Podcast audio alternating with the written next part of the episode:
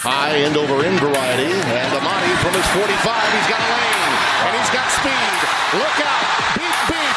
The Ducks are in the end zone. Touchdown. This is the Duck Pod from the Register Guard newsroom. Gordon head to head for sure.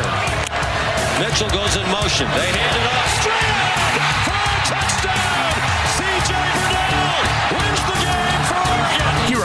sports beat writers Ryan Thorburn and Steve Mims.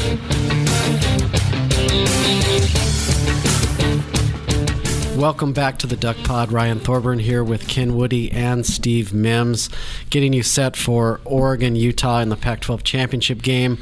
Before we do that, let's rewind the Civil War. The Ducks win 24 10. Kind of a grinded out Civil War, not a lot of style points, not really a fun game to watch, but an interesting game. Uh, you know, Oregon State with a backup quarterback hung in there. Oregon needed some special teams uh, dazzling special teams play by Mykael Wright and also uh, a key turnover and a key stop by the defense to pull this one out. Ken, why was Oregon in such rough shape against the Beavers defense, which had really struggled for most of the year? I think Mario played a game that uh, benefited the Beaver defense, you know, by keeping it conservative, keeping it on the ground, using up a lot of time. They had two drives, the first of the first half, first of the second half, that took up 13 minutes, 31 plays, 156 yards, and three points. And therein, uh, you know, Oregon State's uh, weakness was defense, and the the Ducks didn't really choose to try to attack it. They they kind of managed it.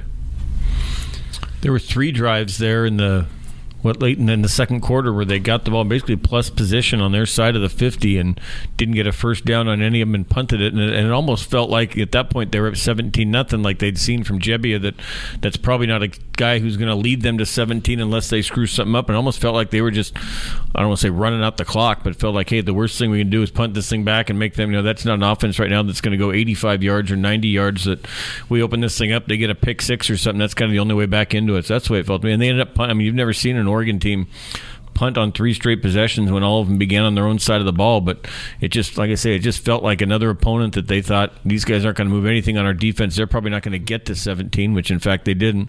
So let's just make sure we don't do anything that helps them get there. Can you guys imagine if Mark Helfrich kept punting from the opponent's 35 yard line?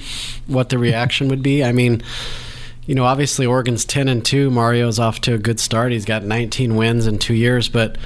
Uh, how do you think the fan base is dealing with this radical change in philosophy from what we saw from Chip Kelly and Mark Helfrich, where they say whatever you want about you know the spread offense, they were always an attack mode. Well, I think the fans are starting to get used to it a little bit, but the punting, all three of those punts, three yard line, five yard line, had a lot to do with the average starting position for Oregon State was their own 17. The Ducks was their uh, own 45 big difference. That's almost 300 yards over 12 possessions difference in field position, and that's really what Oregon State could not overcome. Yeah, Blake Maimone's been terrific. I'm just saying it's it's just different that they're pinning teams back and relying on the defense to get the ball back. Well, fans like to win, so I, you know they loved the spread because Oregon won with the spread. Then you know Mark Helfrich brought it in and after Chip and kept winning, and so they loved it until it didn't win anymore, and then they didn't like him anymore, and he was gone. And um, you know Mario's style is you know again last year nine wins, this year ten wins.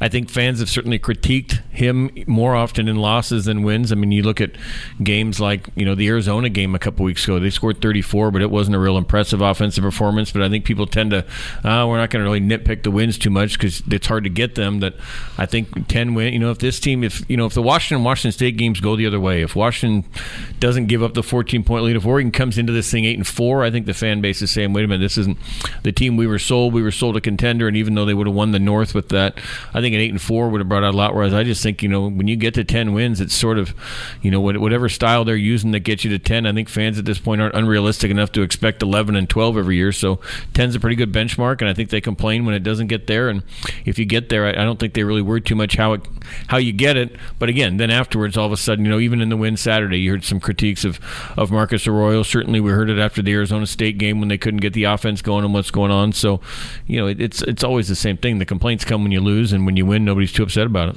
Yeah, I'm not surprised it was a 14 point game. I mean, we said last week 20 points was way too many. Oregon State had all the motivation they had to win to extend their season. Oregon, win or lose, was going to be in the Pac 12 championship game. Win or lose, the Rose Bowl was still out there for them. Their only motivation was pride, the rivalry, etc. So I'm, I'm not surprised it was a two touchdown game. It was just.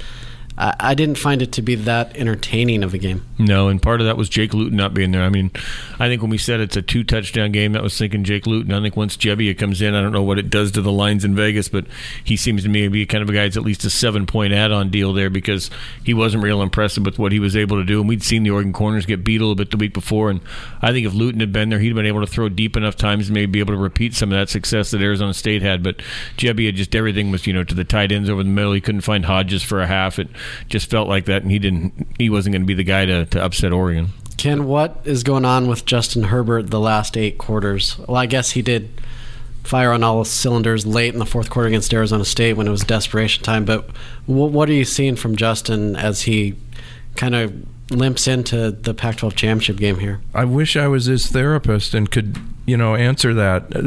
I look back at the last couple games where he has really been into a rhythm and so on, and it has been when the Ducks have d- gone to tempo, either by choice or, in the case of Washington State, last drive, in the case of Arizona State, getting behind so quickly.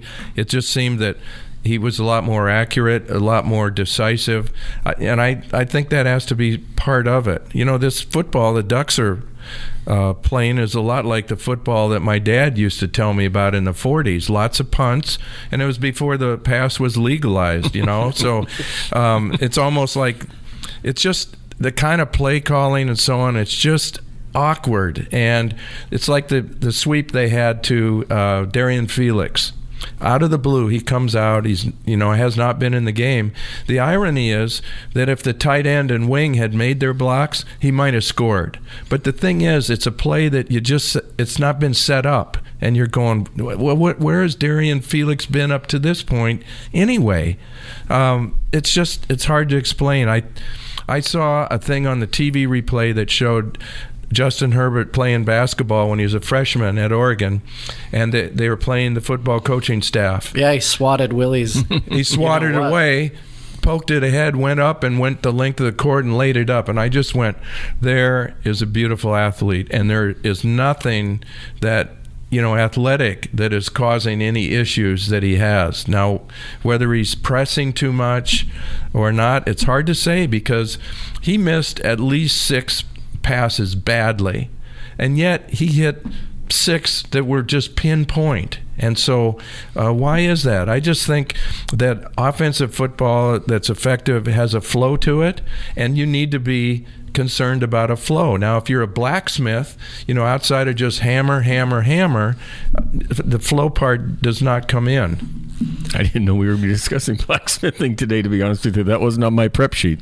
Steve, uh, on the flip side, you know, obviously the secondary had a bad night in Tempe, and was you know beat deep multiple times, including you know the back-breaking touchdown, that 81-yarder to Darby uh, when Oregon had a chance to get the ball back and win the game. I thought they bounced back rather nicely. Now, granted, Luton was out, but as you mentioned, Hodgins is a really good player and he was blanketed for the most part. Thomas Graham did made some great plays, including the key forced fumble that mm-hmm. uh, Brady Breeze recovered.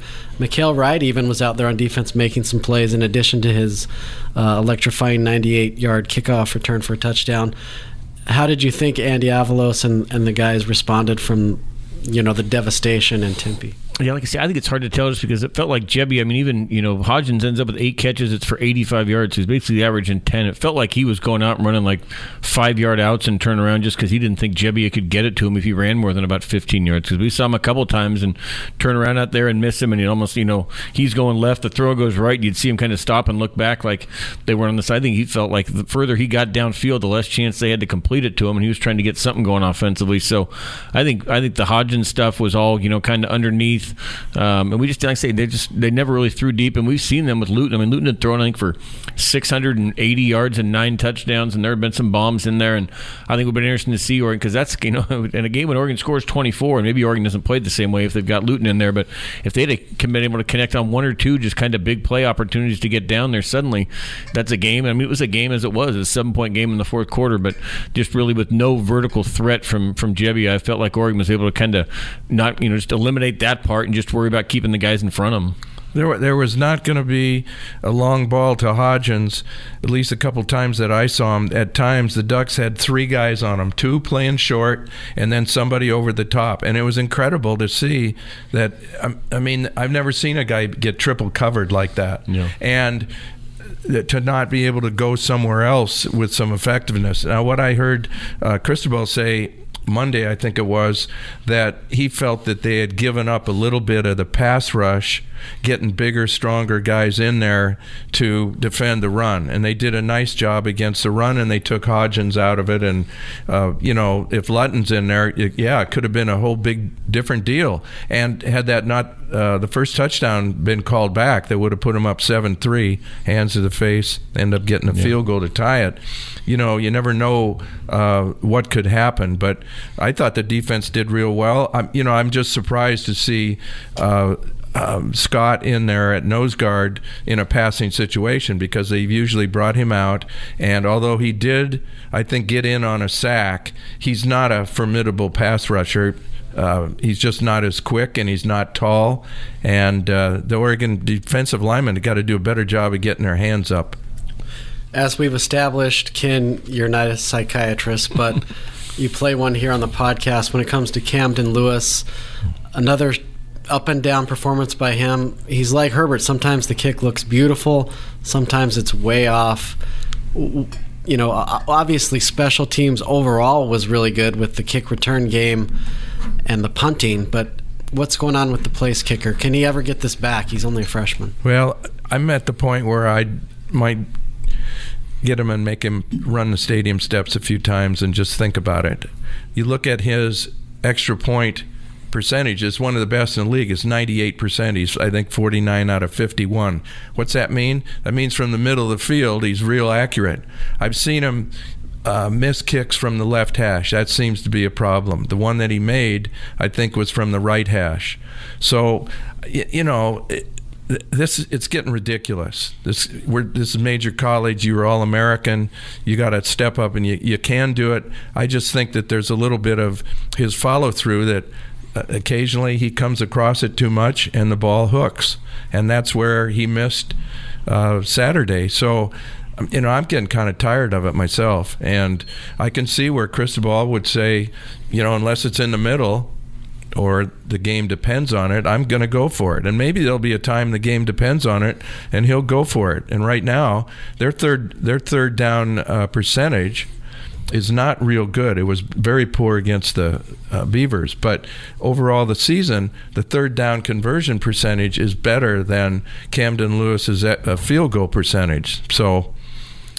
And this week you're looking at potentially rain and ugly, muddy temperatures on the turf down there, and a guy who's already struggling. You know, you, you figure this thing looks like a 20 to 17, 17, 13 type deal. There's going to be a field goal or two necessary, and like I say, you take away the, you know, the confidence he's dealing with anyway. Then suddenly, if he goes out there and it's freezing and raining, and he's got clogs of dirt coming up when he goes walking out there, you wonder about any kind of confidence he can have in, in what would be the, the biggest game for him. That's absolutely right, Steve. I read a, a study two weeks ago as a psychological, and it was in a uh, journal, a medical journal, and they were talking about all the things that influence field goal kicking. And you just mentioned all the ones that have a negative effect grass, m- mud, wind, rain.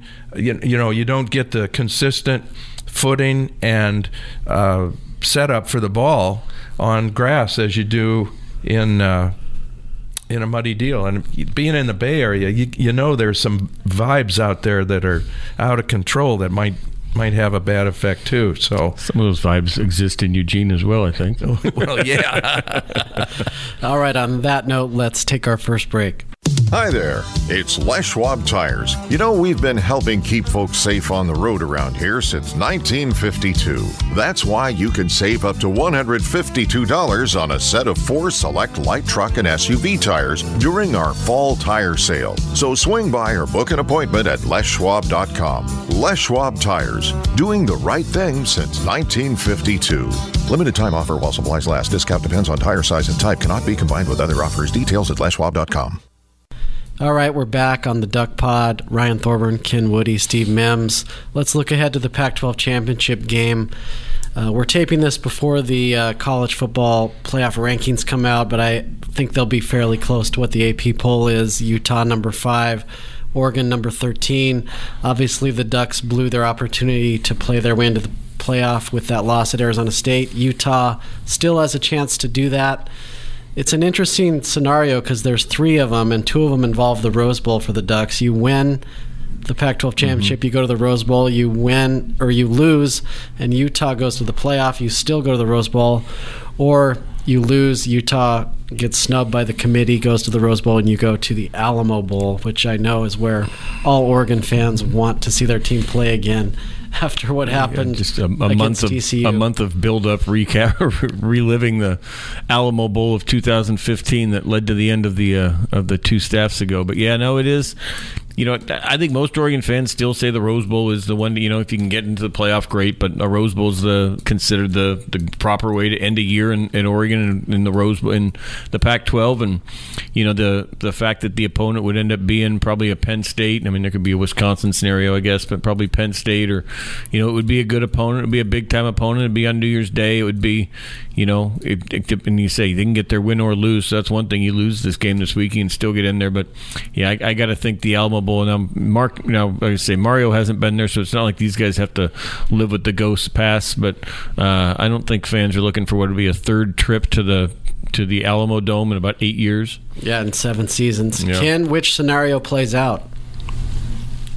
Well, I would get down on my knees tonight and pray that it be the Rose Bowl. I know, but do they earn their way there or do they backdoor in there? well, earning their way might just be to make this game competitive and a chance where it could go either way. I think right now there's a lot of uh, gloom and not a lot of confidence in you know what kind of Oregon offense is going to show up. Defense, hey, they're they're doing fine job and as good as they can do with what they're working with. The offense, you just get the feeling they can be so much more and why aren't they? And Mario said something very interesting. I think it was yesterday. He said that that the tape gets around. And what he means is that teams see us, they see our tendencies, and then they play to those. And then he said it's up to us to execute better. And it's interesting to me that at times when the Ducks have played poorly, the answer is always we have to execute better. Like last year against uh, Michigan State, you got what 58 yards or something like that rushing,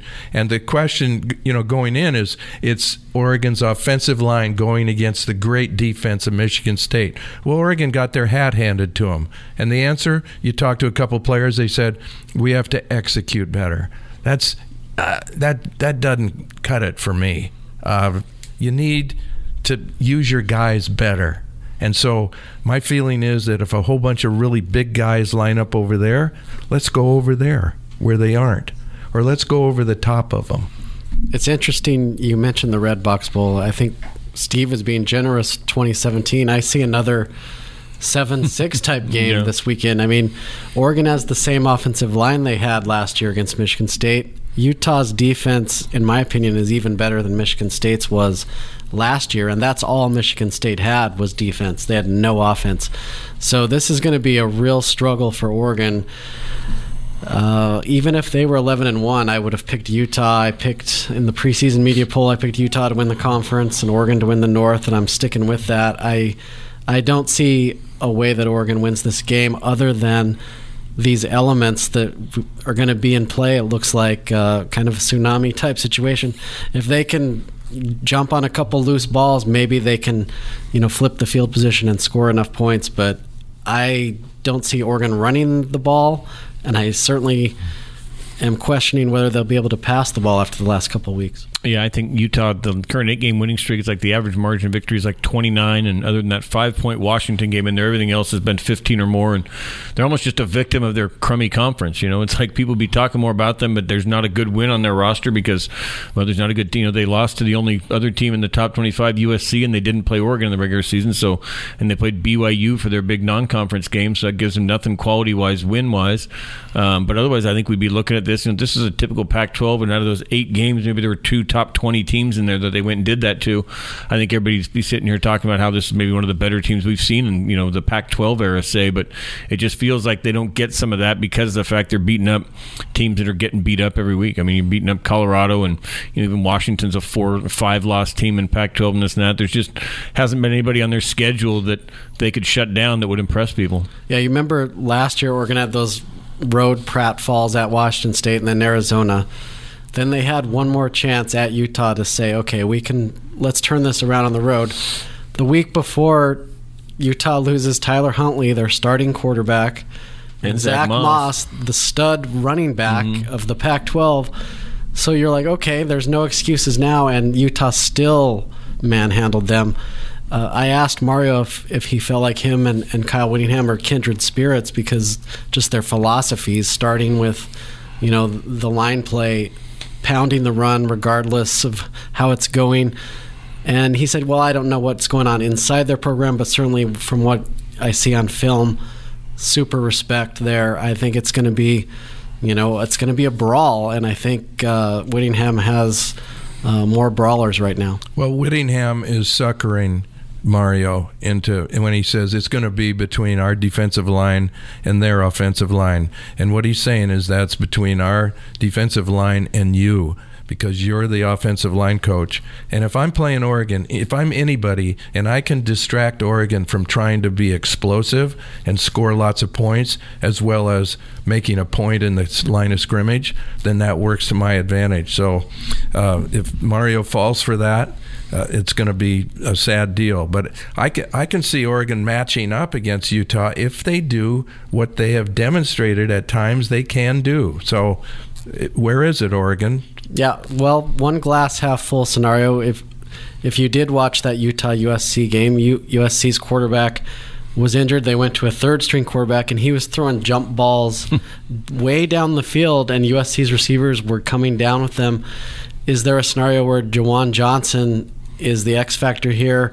They finally turn Herbert loose with that arm, and you know just go for it like USC did. Yeah, I mean they're giving up 56 yards a game on the ground, and 11 of the 12 opponents have run for less than 100. So I don't think with you know Dye and Verdell and the group they've got, they've got a guy where they think, hey, we're going to go strength on strength here. I don't think that's strength on strength for Oregon, but you know USC's you know depth of their receivers obviously a lot different than Oregon too. You mentioned Juwan. There's just not a whole lot of other guys right now in that group that I see up going and winning a lot of 50-50 balls. So um, I do think you have to. I mean, you got to go deep a few times, but again, Juwan doesn't really have the burst that you'd like to see to get down there, and then the other guys don't really have, like I say, the you know the one on one going up and getting the ball. So it's a tough matchup there too. But I do think you have to at least throw a few downfield. I mean, you got to take a shot or two to you know just because you can't sit there and just kind of pound it because Utah's proven all year long that they're not going to you're not going to go 80 yards keeping it on the ground the whole way. Well, I've had a guy today come up to me and say that he'd noticed that in Herbert's missed balls, most of them were to the right side of the field, that he threw on the money down to the left side and down the middle. And the thing is, they don't throw very much down the middle, which to me does not take advantage of the fact that they run a lot in the middle. So you ought to have some play action possibilities. So I think that would be an interesting thing to look at because he has the ball tends to sail on him when he throws to the right, and a lot of times it's because he doesn't have his body square to his target, or as Kirk Herbstreit pointed out on TV, his feet are such that his weight is way on his back foot. And so you don't get as much on the ball, and it sails. So, um, you know, fundamentally, if Herbert's on, he's sharp. I'd like to see that happen. The other area where maybe this could play into it, I doubt it, but all the pressure's on Utah now. They are supposed to win this game, and they're the only hope for the playoff. They've never won the Pac 12 championship. It's been Whittingham's goal since they got in the conference. But the pressure's on them. I mean, Oregon's not going to the playoff. They could maybe still get in the Rose Bowl even if they lose. Is there any chance Utah feels the pressure, or do they have too many seniors? This feels different than I mean, the past years. I think they'd lost at least two games in like every November, and there have been years where they were four and zero or five and zero, and then would go lose at USC, and it would set off a three game losing streak, and they'd be out of it. But last year it started to turn a little bit when they got to the title game. But I think it's different. I mean, I think you could say the same. The pressure's been on them for the last seven weeks. You know, ever since they lost to USC, they were in a losing you're out, and in particular, I think about the last three weeks as the hype started building up and they started becoming a top 15 team, and the playoff became realistic. We've seen them go out and you know they handled Colorado, obviously a, a good win against Washington on the road. I mean, they've sort of taken care of it. I, I'm not sure there's any more pressure on them this week than there were the past couple weeks, and like I say, it's been an average margin of victory of almost 30 points, so it hadn't gotten to them yet. So if Oregon hangs in there and Utah wins 13 10, is the committee going to go with Oklahoma Baylor winner, or are they going to appreciate the physical plotting? Find out some of that tonight. I mean, you probably should be listening to this. Will know it by the time that they listen to this. But you know, if last week Oklahoma beat a ranked team and Utah didn't, so there's a chance they move up at them tonight. But and then next week, you know, Baylor's going to be ranked ahead of Oregon. So if the committee again has another chance, I mean, they could they could move them ahead next week and just say, hey, look, it was a better win over the last you know one because Baylor will be a top ten team. So there's a part of me that thinks that Utah is going to get left out of this thing, whether it gets jumped this week or next week. I think there's a my thought is if Baylor or if if Oklahoma and Utah are both 12 and 1, Oklahoma is going to be the team that's in there just because they're going to have gone in with two, you know, a top 25 and a top 10 win the last couple weeks whereas Utah have had Colorado and what looks like probably a top 12 team in Oregon. Yeah. Are you saying that when they're 12, Oklahoma 12 and 1, they're also the conference champion? Yeah, because they'll be Baylor. I, I would think that would be the scenario where Utah could get jumped as the Pac 12 conference champion as if somebody else. But I think there's a lot of sentiment out there, and you kind of you hear it on the talk shows. People are, are kind of. I'm not saying feeling guilty, but they're they're noticing the fact the Pac-12 has been uh, ignored, and I think not that people are looking for a chance to not ignore them, but I I I, I think that might be a tough tough call if it ends up being close. Yeah, I think that's a whole different debate, but clearly the sport needs to branch out from the southern matchups every playoff and, and get the West Coast involved. So it'll be interesting. I think uh, Utah wins 17 7 and uh, has a shot there. Uh, I, th- I still think uh, Mario at 10 and 3 in the Rose Bowl would be a good story, but uh, what do you think, Steve? I'd say probably 27 uh, 20 to I'll say 21-14. I'm not going to include any field goals. I'm not going to I'm not going to give either team a field goal this week. Ken? 35 to 7. 35 7 Utah. Yes. Then they're in the playoff, Yeah, they and probably are at Oregon's that in the point. Rose Bowl. So uh, we'll see what happens. Uh, make sure you check out all of our coverage leading into and out of the game at ducksports.com. And thanks for tuning in.